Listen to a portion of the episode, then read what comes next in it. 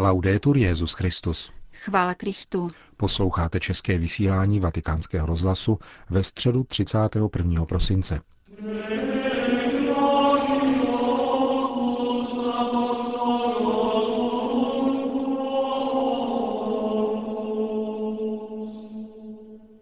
Ve vatikánské bazilice slavil římský biskup nešpory posledního dne roku 2014. Nad františkovým pontifikátem se zamýšlí italský jezuita otec Antonio Spadaro. Z místa letošního setkání mládeže komunity Teze nás v závěru pořadu osloví kardinál Dominik Duka. Hezký poslech přejí Milan Glázer a Jana Gruberová.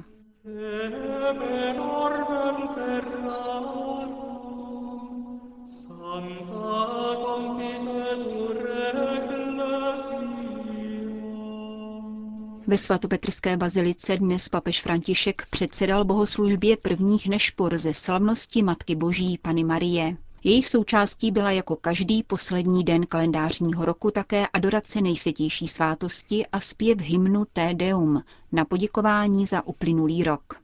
Ve zcela zaplněné vatikánské bazilice pronesl římský biskup homílii, jejíž podstatnou část vám nyní přinášíme. Boží slovo nám dnes zvláštním způsobem ukazuje význam času a dává nám pochopit, že čas není realitou, která je Bohu cizí, jednoduše proto, že Bůh se chtěl zjevit a spasit nás v dějinách, v čase. Význam času, časovost, je atmosférou božího zjevení, tedy vyjevení mystéria Boha a jeho konkrétní lásky. Čas je totiž poslem božím, jak říkával svatý Petr Fáber. Dnešní liturgie nám připomíná slova apoštola Jana. Děti, poslední hodina je tu. Je to ona plnost času, o které mluví svatý Pavel. Dnešní den nám tedy ukazuje, jak čas, kterého se, tak říkajíc, dotknul Kristus, syn Boží a Marijin, obdržel nový a překvapivý smysl. Stal se časem spásy, tedy definitivním časem spásy a milosti. To všechno nás vede k zamyšlení nad smyslem života, nad cílem naší pouti – byl začátek a bude konec. Čas k narození i čas k umírání.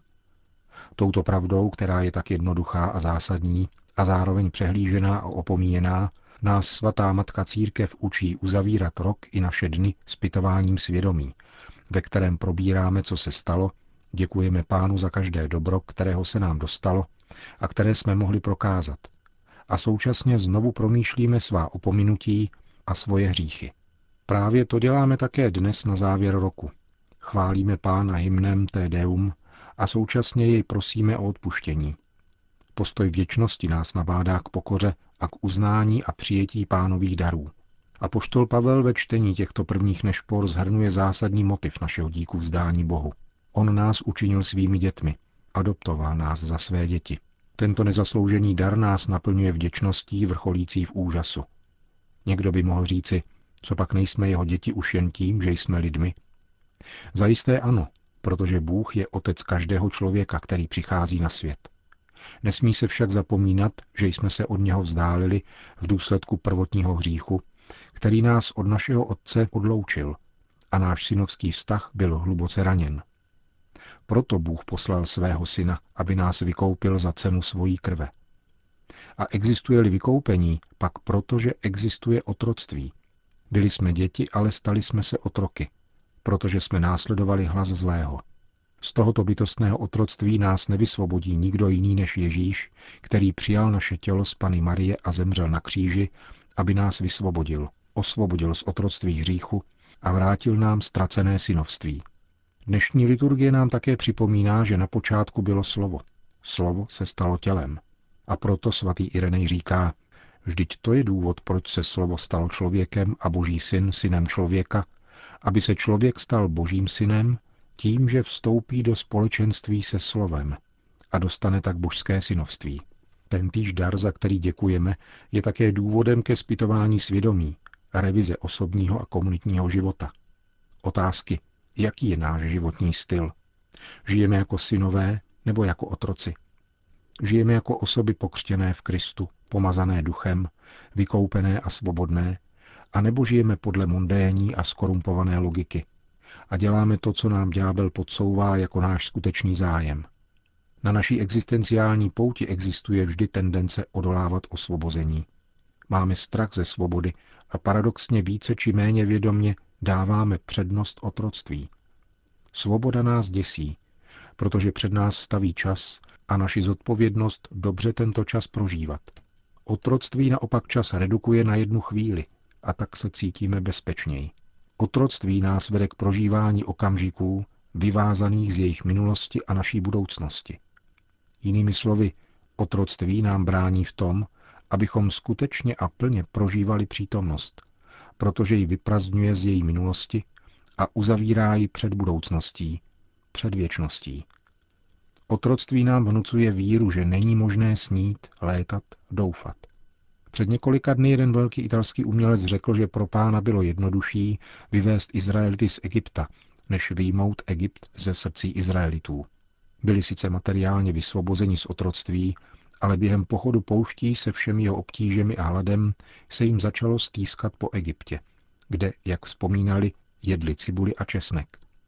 Zapomínali ale, že jedli u stolu otroctví.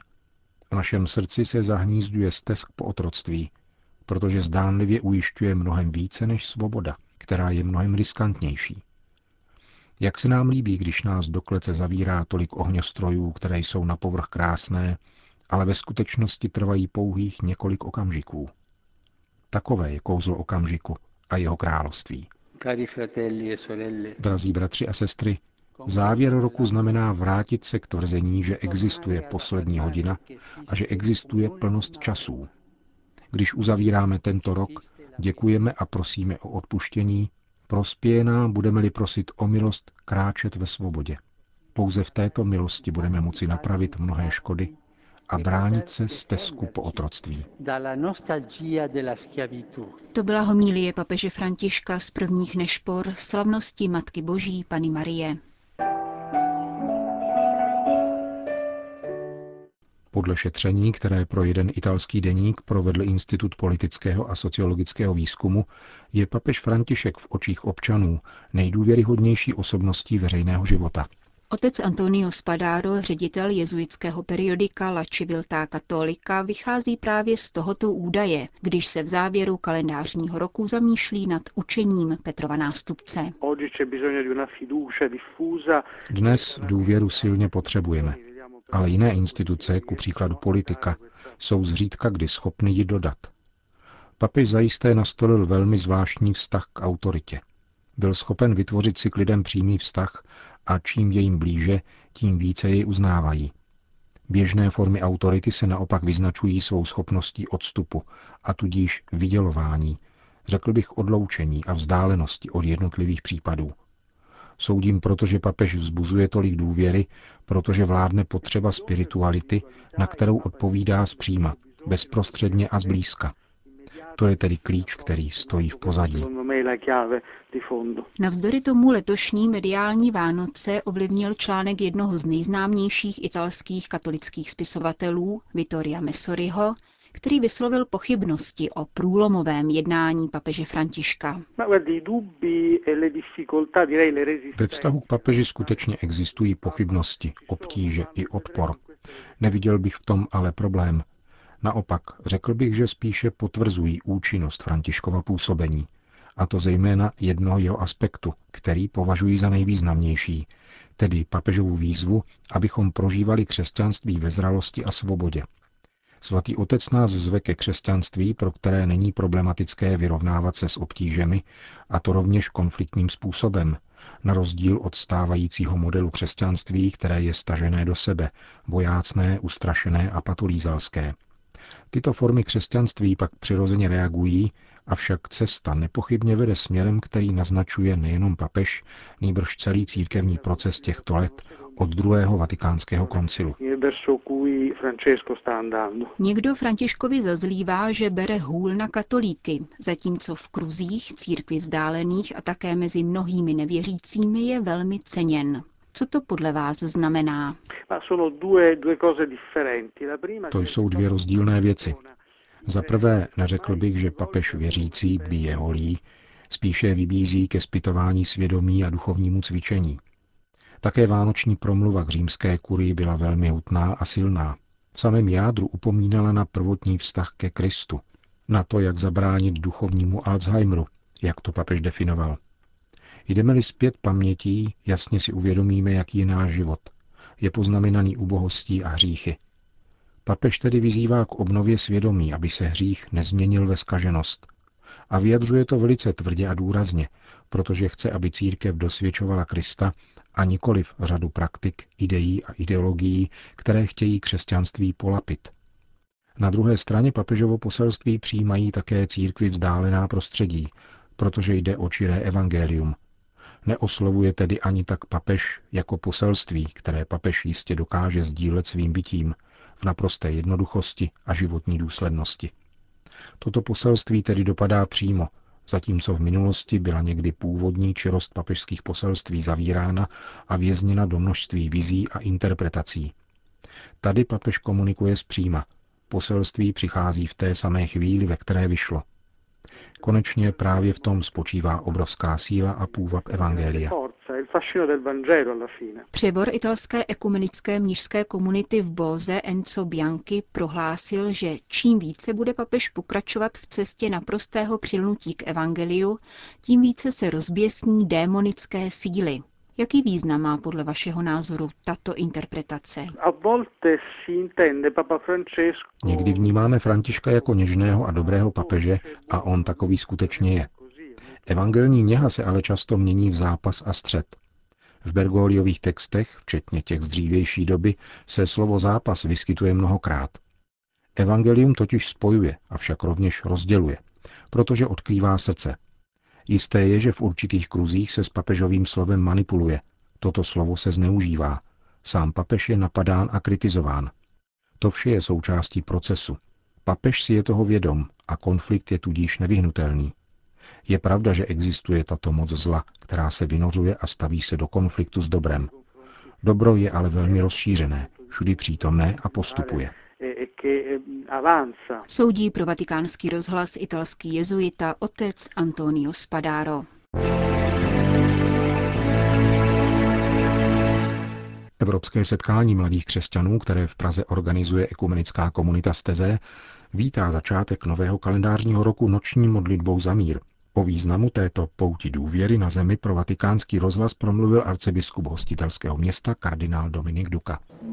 No já myslím, že po 24 letech je to nová a důležitá událost, kdy můžeme také reflektovat jak život katolické církve a ostatních evangelických církví, kde můžeme říci, že ekumenismus skutečně dosáhl svého určitého vyvrcholení, kde mezi našimi církvemi skutečně obecně panuje veliká důvěra, spolupráce a vzájemná podpora. Rovněž tak to, co je pro nás velmi důležité, je, eh, že zde stojíme jako církev po 25 letech, která nestratila své praktikující věřící a naopak stala se církví podstatně mladší, protože průměrný věk návštěvníka bohoslužby je 20, pardon, 41 roku pro Prahu samotnou je to důležité, protože nejsou to jenom hospodářské a politické aktivity a setkání, ale je to mladá generace, která přichází, aby se modlila. A konkrétně pro nás, pro příští rok, je to vlastně určitá příprava a pozbuzení na novou evangelizaci, která proběhne v prvním černovém týdnu v Praze. Myslím, že toto jsou určité momenty, kdy můžeme říci, že vstupujeme správnou nohou do nového roku a že modlitby všech účastníků také pomohou, aby i Praha znovu nalezla své místo v srdci církve a v srdci současného duchovního světa. Říká kardinál Dominik Duka.